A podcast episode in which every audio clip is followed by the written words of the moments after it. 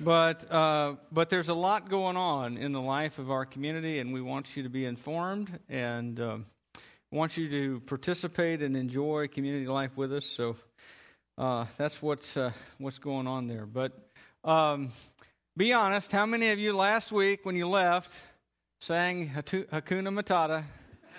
How many of you? All right, a few, a few honest people had a song and couldn't get out of their head. Last week we talked about how life in the garden was perfect. And the man and his wife were naked and unashamed, and they were perfectly related to God and to one another, and everything was good as God had designed it to be. And they had no worries. Right? No worries, no shame, no fear, no violence. They could trust God and relax and enjoy His provision. They had work to do that was meaningful and purpose filled and good in tending the garden and being with one another and being in relationship with God, but it was not burdensome. There was joy and happiness and wonder.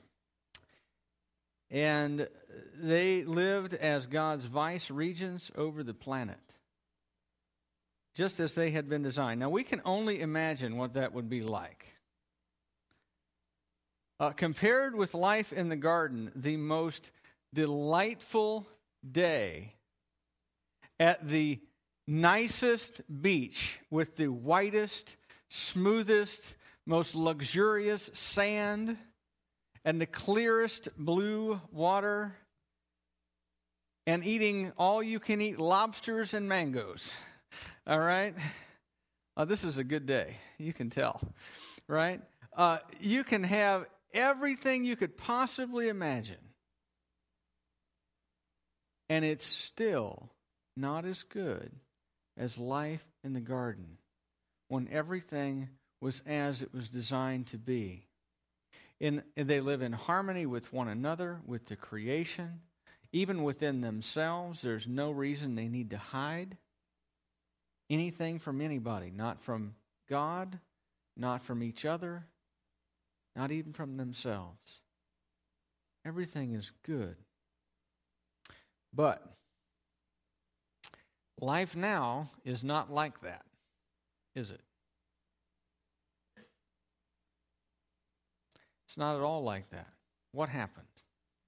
Well, we're going to find that out.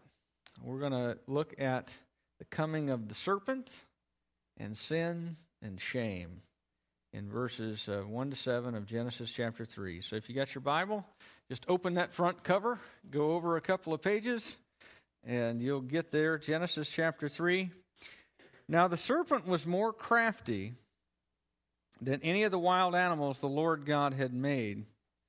He said to the woman, Did God really say, You must not eat from any tree in the garden? The woman said to the serpent, We may eat fruit from the trees in the garden, but God did say, You must not eat fruit from the tree that is in the middle of the garden, and you must not touch it or you will die. You will not surely die, the serpent said to the woman. For God knows that when you eat of it, your eyes will be opened, and you will be like God, knowing good and evil. And when the woman saw that the fruit of the tree was good for food and pleasing to the eye and also desirable for gaining wisdom, she took some and ate it. She also gave some to her husband who was with her, and he ate it. And then the eyes of both of them were opened, and they realized they were naked, so they sewed fig leaves together and made coverings for themselves. Now, as you read this account, a lot of people get curious about the serpent. What kind of snake was it? Did it look like snakes look today? Uh, was it a poisonous snake? Do you really believe that it talked? You know, uh, uh, what about other animals? Were other animals able to talk? And so that's why it doesn't strike her as curious that we have a talking snake in the garden. You know, is this kind of like Chronicles of Narnia where you've got the talking animals in the garden and outside there are not talking animals? And, you know, what's going on there? Well, the answer is I don't know. All right, write it down. I don't know. Um, the Bible does not tell us every que- the answer to every question that we would like to know the answer to. And that's one of the questions the Bible does not answer. The Bible is not concerned with filling in all our curiosity on some of these things. But what we do know is this is that the Bible in the book of Revelation refers to Satan as, quote, that old serpent. And the implication of that passage is that the serpent that is judged and condemned at the end of all things and cast into hell is the same serpent who was here in the garden at the beginning of all things. And so I don't know if it is Satan speaking through the snake or if it's Satan taking on the form of a snake or exactly what's happening. But we do know that in some capacity Satan is involved, such that the animal speaks to the woman.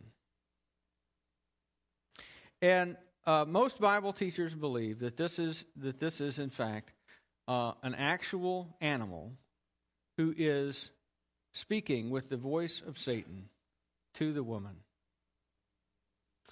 And remember, she's not suspicious like you and I are. You know, we've had enough traveling salesmen or telemarketers or other people try and sell us on the latest and greatest thing that we're all now suspicious. Our guard is up. But this is at a time when everything is perfect and good. And so this woman has no reason to distrust anybody or anything.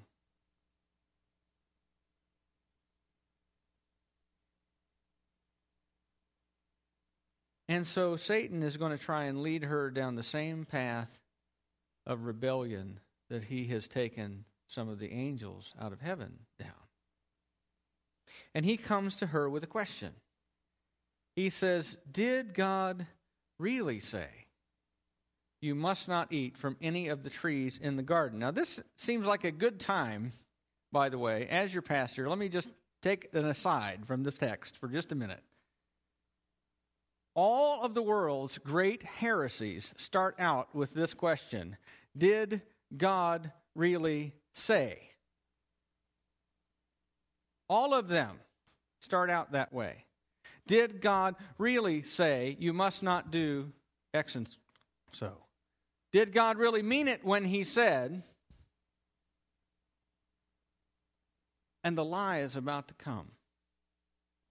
One of the reasons that we have God's Word written in a book and so much effort is made in making sure that we accurately translate the Word of God from the original manuscripts as closely as possible is that it matters what God said. And we want to follow it and obey it. So that when we have a question, did God really say, we can go, yes, he did, or no, he didn't. This is what God said. And in fact, Satan, not in the form of the serpent, not only questions, he also distorts God's word. Because what had God said back in chapter 2? Do you remember? He said, Freely you may eat from all of the trees except one. What did Satan say? He said, Did God really say, Don't eat from all the trees in the garden? He turned what God said on its head and emphasized a restriction and, in fact, put in a total restriction where God had emphasized the abundance of the provision and the limitation of just one restriction, one particular tree. God said, Eat from everything except for this one tree. Don't eat from that one. He is trying to make the woman think that God is unloving that God is withholding from her something that she ought to have, that is rightfully hers. And so he is emphasizing the restriction rather than the abundance of the provision, like God did. Now, what's interesting in verse 2, if you look at it, is that the woman herself also distorts God's word in a way. She says this We may eat from the trees in the garden. Did she emphasize the abundance of it the way God did? No. Remember, God said, freely eat. He's He's emphasizing look, there's gobs of stuff to eat from. And she says, We can eat. But God did say, quote, now this is dangerous. She's about to misquote God. You must not eat fruit from the tree in the middle of the garden, and you must not touch it, or you will die. Did God say that? Well, He said part of that. But here's the thing she de emphasized the provision that God had emphasized, and then she added restrictions that God didn't. And then she de emphasized the certainty of judgment, which God had emphasized. He said, You will surely die. You will certainly die, depending on how your translation reads, if you eat from this. But God didn't say anything about touching it. He didn't say they couldn't climb it. He didn't say they couldn't build a swing in it. He didn't say they couldn't uh, use branches off of it for firewood. He didn't say any of that. He just said, don't eat the fruit. And because he knows that the woman is already leaning a little bit toward his viewpoint, Satan then goes from distorting to outright denial. He says this You will not surely die. God knows that in the day that you eat of it, your eyes will be opened, and you will be like God, you knowing good and evil. Now, this is a double edged, wicked, nasty lie. What do we learn about the man and his wife in chapter 1 of Genesis. Remember? Verse 26, 27. God says, Let us make man in our image, in our likeness, and let them rule. In other words, they are already like God. and Satan is promising her, Well, if you eat this fruit, you'll be like God. They already are. And then on top of that, he says, You will know good and evil. But what is going to happen is she's going to know evil from the inside as a doer of evil. Rather than like God does, knowing the difference between his character and rebellion against him. And so he has lied to her and he has promised her that she will get something she's already got, which is likeness to God. And so uh, she is about to sin. And John, John, in his first letter in the New Testament, says that sin comes in three flavors the lust of the flesh, the lust of the eyes, and I learned it, the boastful pride of life. That, I think that's King James. But the, uh, the, I think NIV has it the boasting of what he has and does. All right? The lust of the flesh, the lust of the eyes, the boastful pride of life. Look at the, what the woman s- says here in verse 6. When the woman saw that the fruit was good for food, lust of the flesh, that it was pleasing to the eye, lust of the eyes, and desirable for gaining wisdom, boastful pride. She took some and she ate it. And she gave it to her husband who was with her, and they ate it together and they experience evil from the inside because they have rebelled against God and His Word. God had been very clear, and now they know good and evil. They would like to be good, but now they can't. And they know the difference because everything was good, and now they're in sin. And they immediately recognize it. Let's read some more. Actually, uh, in verse 7, it says that they realized they were naked And so they sewed fig leaves together and made coverings for themselves. It's just the two of them in all the world. Why are they needing feeling the need to clothe themselves? What's the big deal, right? The big deal is is that they now know what it's like to feel shame and to have done something that you wish you could undo with everything that is within you, go back and go and undo, but they can't. And so their instinct is to hide. And their instinct is to cover over their shame in the only way that they know how. And so they stitch together some fig leaves. You know, a fig leaf is about that big. And so if you get enough of them, you can cover at least parts of yourself pretty easy. And they cover themselves, and then they're trying to cover their shame, and God shows up. Let's read on.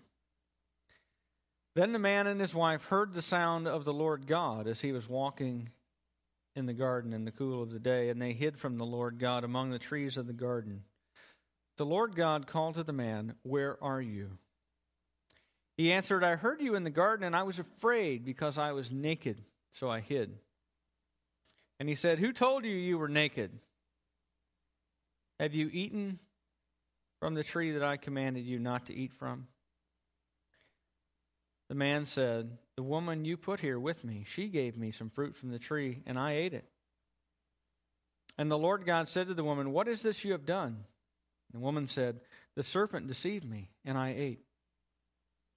So the Lord God said to the serpent, Because you have done this, cursed are you above all the livestock and all the wild animals. You will crawl on your belly, and you will eat dust all the days of your life. And I will put enmity between you and the woman, between your offspring and hers. He will crush your head, and you will strike his heel. To the woman he said, I will greatly increase your pain in childbearing.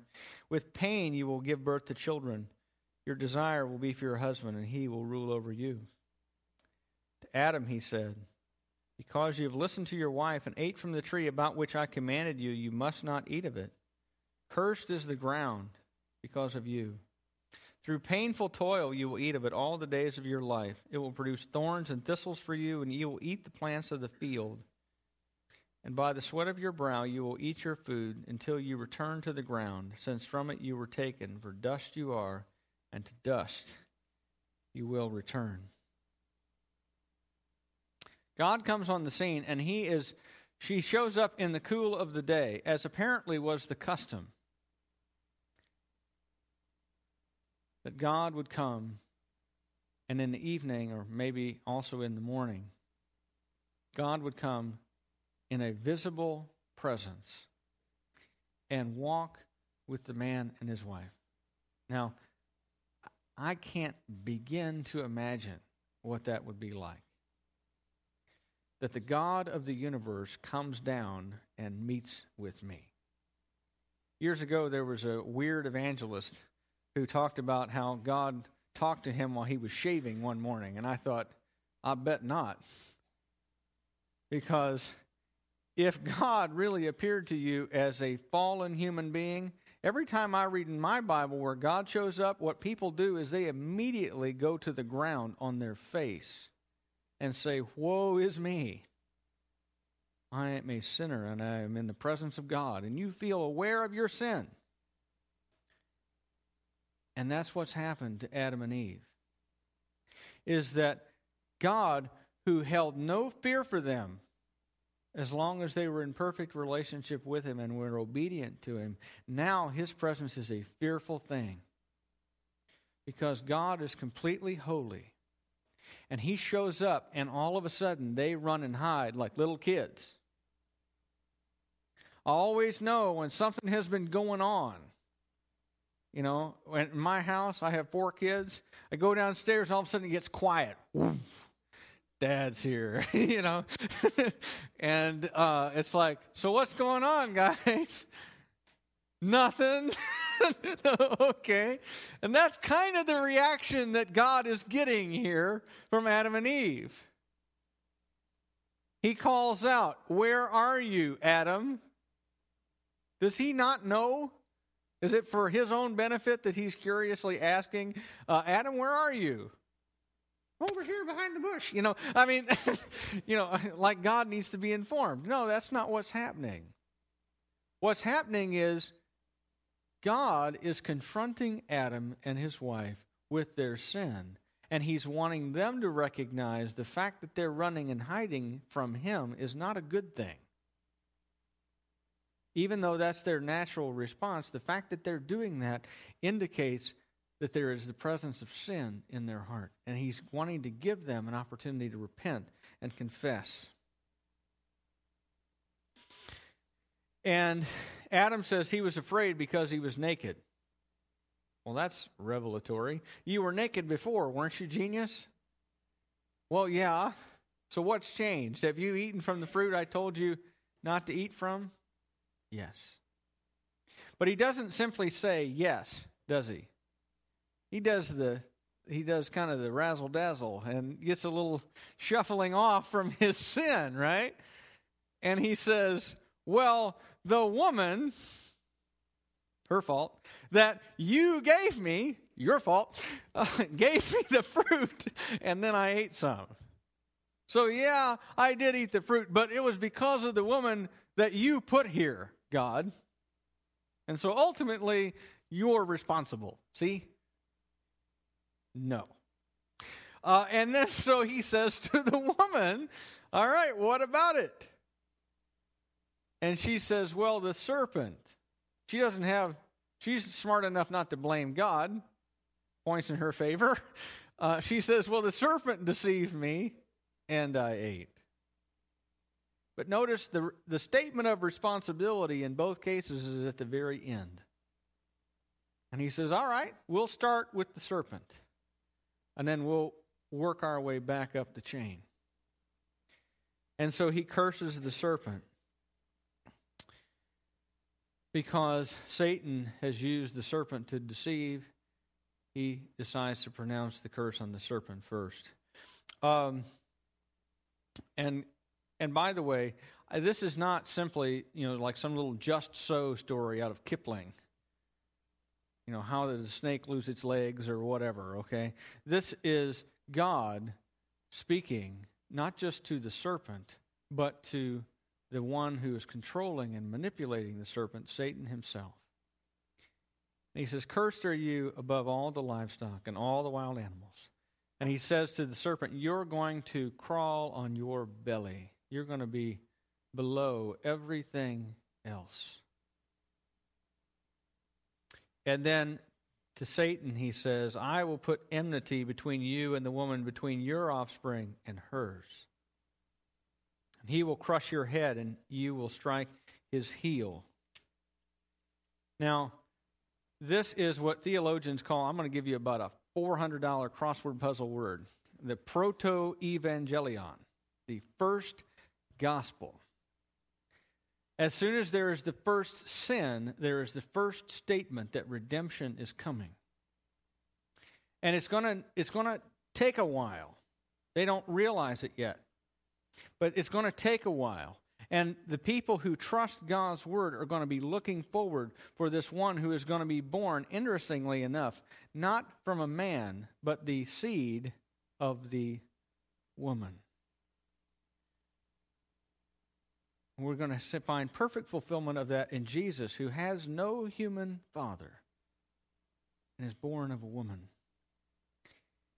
And he says, I'm going to put enmity between you, between her seed and your seed, between Jesus and Satan, between those who follow the Redeemer and those who follow the serpent. And they're going to be at war. But the one who is to come is going to crush the serpent. Now, I don't know how many of you saw the movie The Passion of the Christ. Um, it's a rough movie to watch. I have watched it once. I do not want to see it twice. Right? But one of the greatest scenes in all of film, as far as I'm concerned, is that scene in the Garden of Gethsemane. Because where the battle and Jesus mind is won, is in the garden when he says, Not my will, but yours be done. At that moment, Satan is already defeated, though he doesn't know it. And, and Gibson, the director, has that snake slithering through the garden, you know? And it's no accident, by the way, that victory takes place in a garden. Because where sin and failure took place was in a garden. And it's no accident that Jesus is hung on a tree because it was the tree that was the implement of sin. And so then he sees this snake and he walks over with his heel. And there's that beautiful sound of the bones and that snake's head crunching.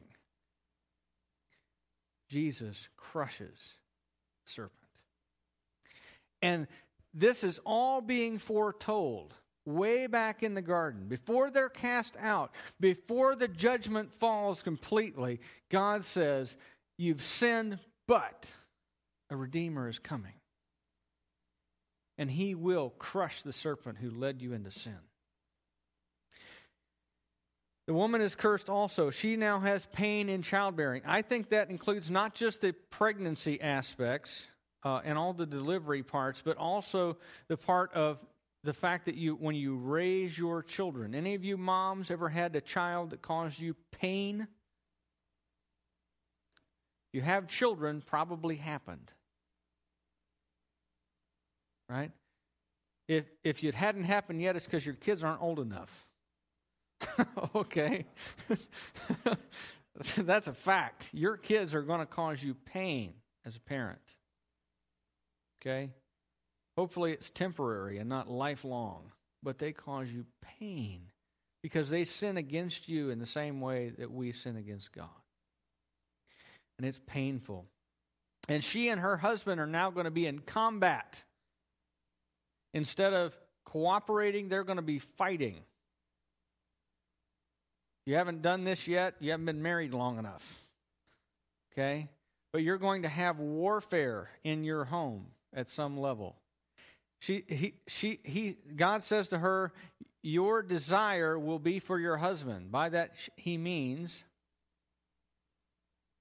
that she will desire to rule over him.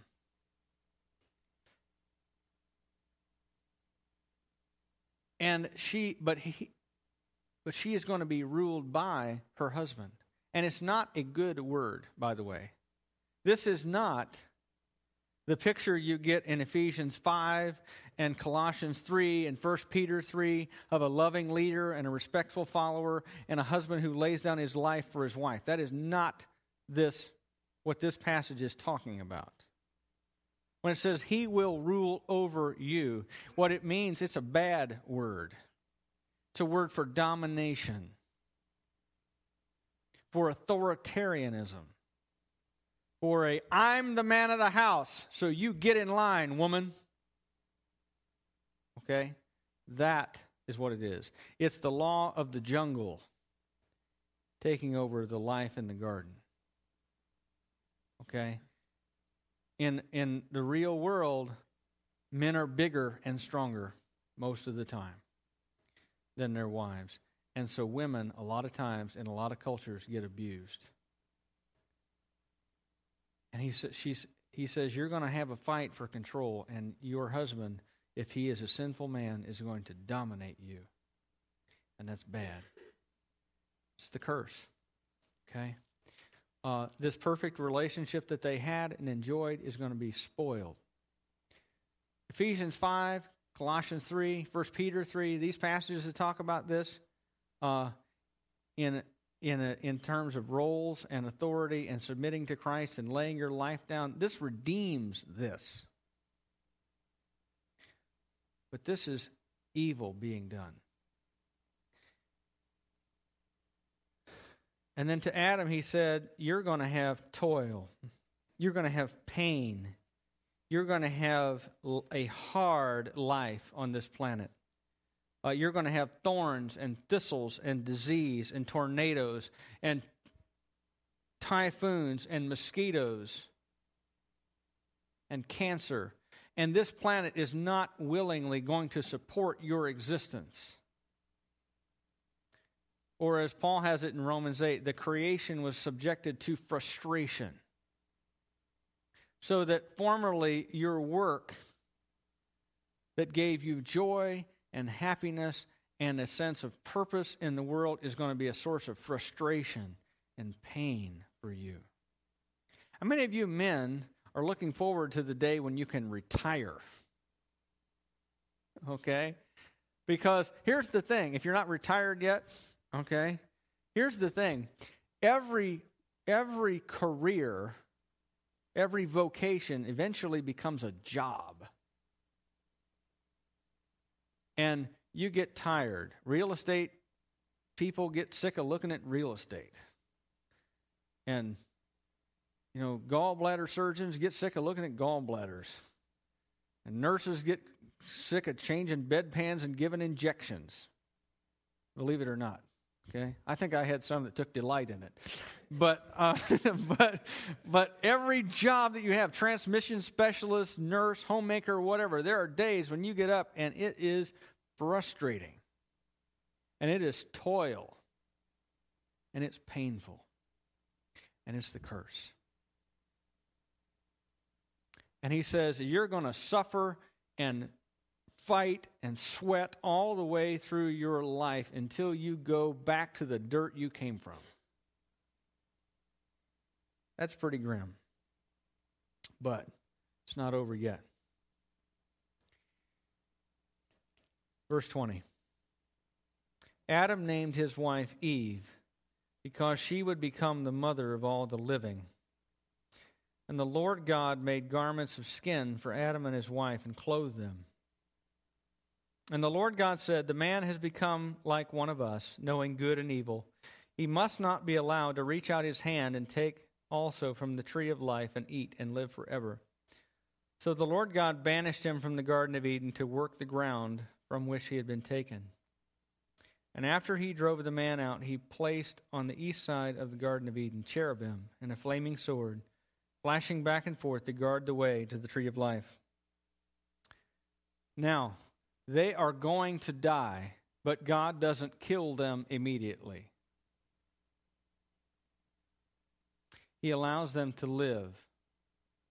And so, Adam, as a sign of trusting God, renames his wife. Remember their names before?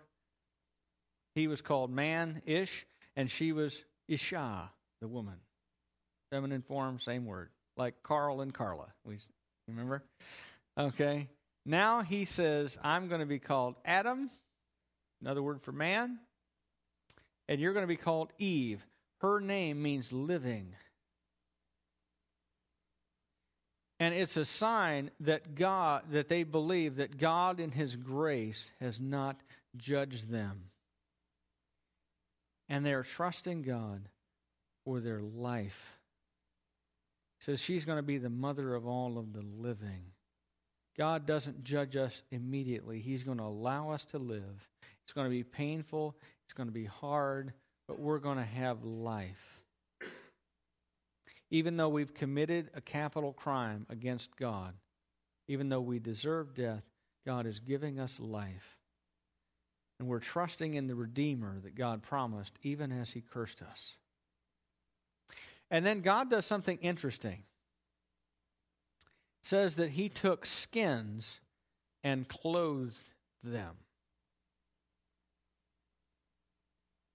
God is teaching them that your sin and my sin and teaching them that their sin is serious business.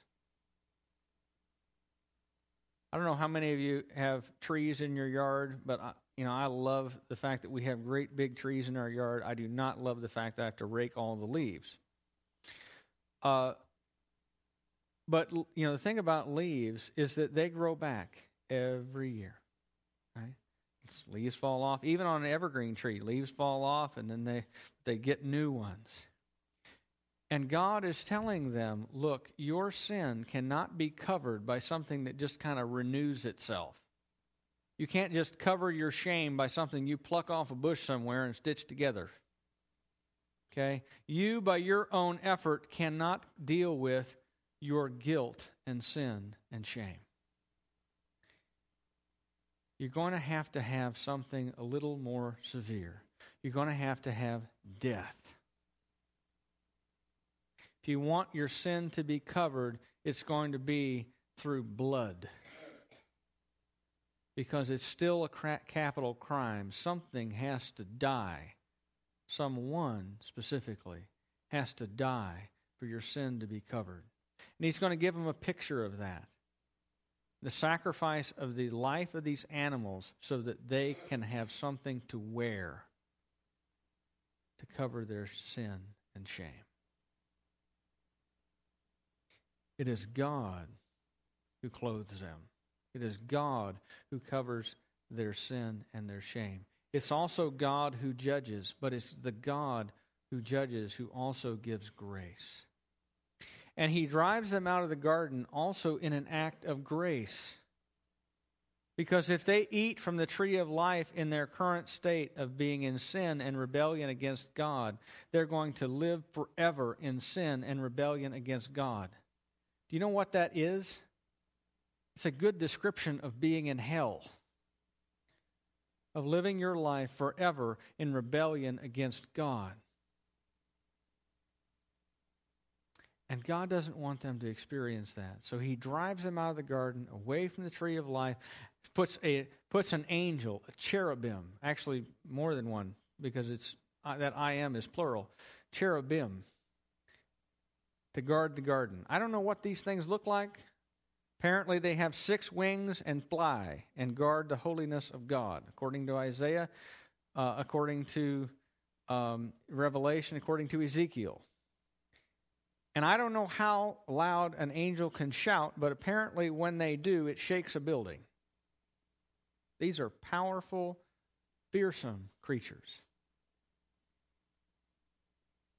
And God sets them to guard the way, to protect man from his own foolishness In case he would ever try to go back there and die, or actually not die, but live eternally separated from him. Now, what are we to learn from this passage here? Number one, we learn what's wrong with the world. And that's important. If anybody ever asks you, why is there so much evil in the world? This is the reason. It is because our first parents sinned and rebelled against God. And ever since then, they have passed down to us a propensity toward and a desire for sin and rebellion against God. And that affects not just us and not just our relationships with each other and not just our relationship with God, but it actually affects the created world that we live in. And so, why are there hurricanes? Well, because the creation is literally in agony, having sinful people living in it. Our sin curses this planet. And so, while it gives us life, it does not do so willingly. It is subjected to frustration. Why is there so much evil in the world? Sin and brought death and evil into the world. We learn about God's promised redemption and how gracious and amazingly loving God is. That where there's the first sin, there is the first offer of salvation. Where Adam and Eve had transgressed God's explicit command, which he had explicitly spoken to them in person. They broke it. And yet God was so gracious, he said, Trust me, a Redeemer is coming. Life is going to be hard, but a Redeemer is coming to reverse the curse, to overturn the serpent, to turn back the clock, as it were, and put things right again.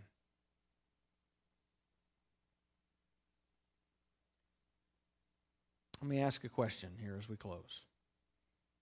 Have you trusted in the Word of God and obeyed it about the one who was come? because the Redeemer is not still coming in the way that he was coming for Adam and Eve. He now has come. He has crushed the serpent. He has paid with his blood for your sin so that your sin and shame can be covered. The perfect Lamb of God offered his life for yours so that your capital offense against God could be paid for. Have you trusted the Word of God? Because the Redeemer is coming again also.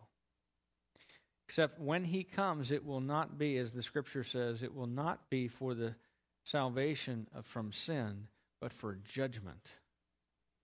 And then for the restoration of all things. And until that day comes, or until your death, whichever comes first, you have a choice to make either to trust in the Word of God, that the Redeemer that He promised has come, and that when He came, he, His shed blood covers over your sin as you trust in Him, or to make this choice Has God said? Which have you made? Which are you going to make? Today is the day of salvation. Today is the day to believe in the Word of God and what it says about the Redeemer who now has come for his people. Let's pray. God our Father,